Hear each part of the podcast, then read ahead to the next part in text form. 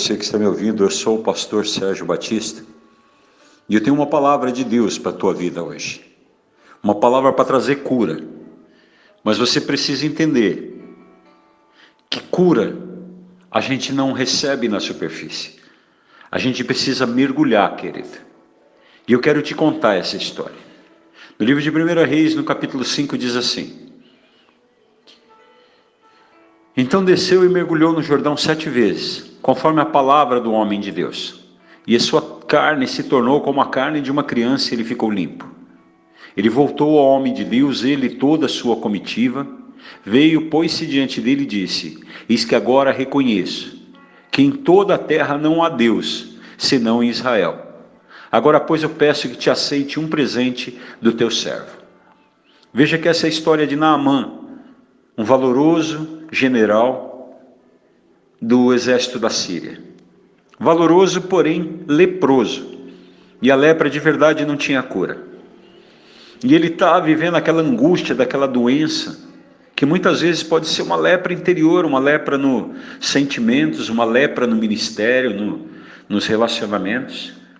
Ele está vivendo aquela situação embaraçosa, como você pode estar sofrendo hoje. E aí, na casa dele, providencialmente Deus tinha enviado uma pequena menina tomada do povo de Israel para servir de criada na casa dele. E a menina diz à esposa de Naamã: se ele estivesse em Israel, ele seria curado. Querido, é lógico que a, a fortuna e a influência dele não poderiam salvá-lo daquela doença mortal. A cura dele estava em Israel onde ele poderia conhecer o poder ilimitado e transformador de Deus. O que ele precisa, assim como nós também precisamos, para a gente ser curado, liberto de nossas lepras emocionais, lepras mentais, é em primeiro lugar seguir a direção correta. Em Provérbios, no capítulo 14, diz que há caminhos ao homem que parecem direito, mas ao cabo dele dá em caminhos de morte.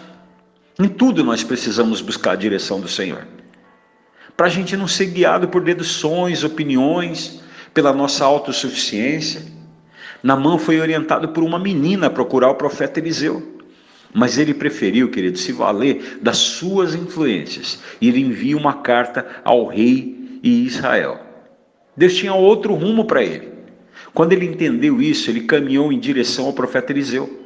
Aquela viagem o colocou na rota da palavra que está em João no capítulo 4 que diz: Eu sou o caminho, a verdade e a vida. Ninguém vem ao Pai senão por mim. Eu quero que você saiba que o teu caminho de transformação é Jesus, não há outro caminho. Em segundo lugar, ele deu ouvidos à voz profética, querido, ele obedeceu.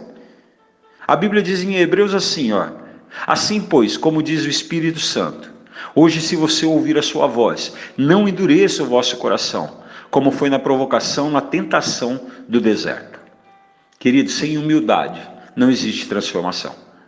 Qual foi a direção do profeta para Naamã? Mergulhar sete vezes no Rio Jordão. Obviamente que haviam rios ali mais atraentes, mas o mover de cura estava somente naquele lugar. Nós precisamos ter consciência de que não adianta ter beleza, não adianta ter dinheiro, não adianta ter fama, influência e continuar leproso. Sem Deus a gente não é nada.